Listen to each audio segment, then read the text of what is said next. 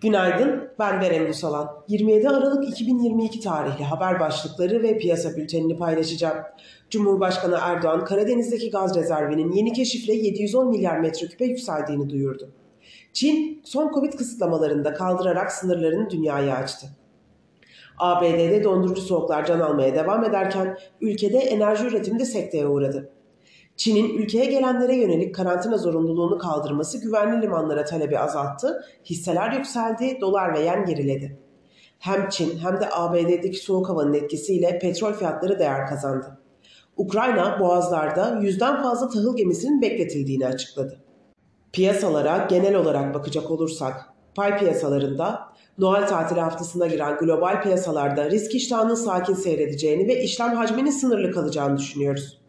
Bugün İngiltere'de ve bazı Asya borsalarında tatil nedeniyle işlem gerçekleşmeyecek. Bu sabah ABD ve Almanya vadeleri pozitif seyrediyor. Açık olan Asya endekslerinde de alıcılı bir seyir hakim. Teknik analiz verilerine bakacak olursak kısa vadede 5260 ve altına gerileme alım fırsatı, 5620 ve üzerine düşük hacimli yükselişler ise satış fırsatı olarak takip edilebilir. Viyop tarafında ise gün içi long pozisyonlar için 5940, short pozisyonlar için 6046 seviyeleri zarar kes seviyesi olarak izlenebilir. Borsa İstanbul'un ve endeks kontratının güne pozitif eğilimle başlamasını bekliyoruz. Kazançlı günler dileriz.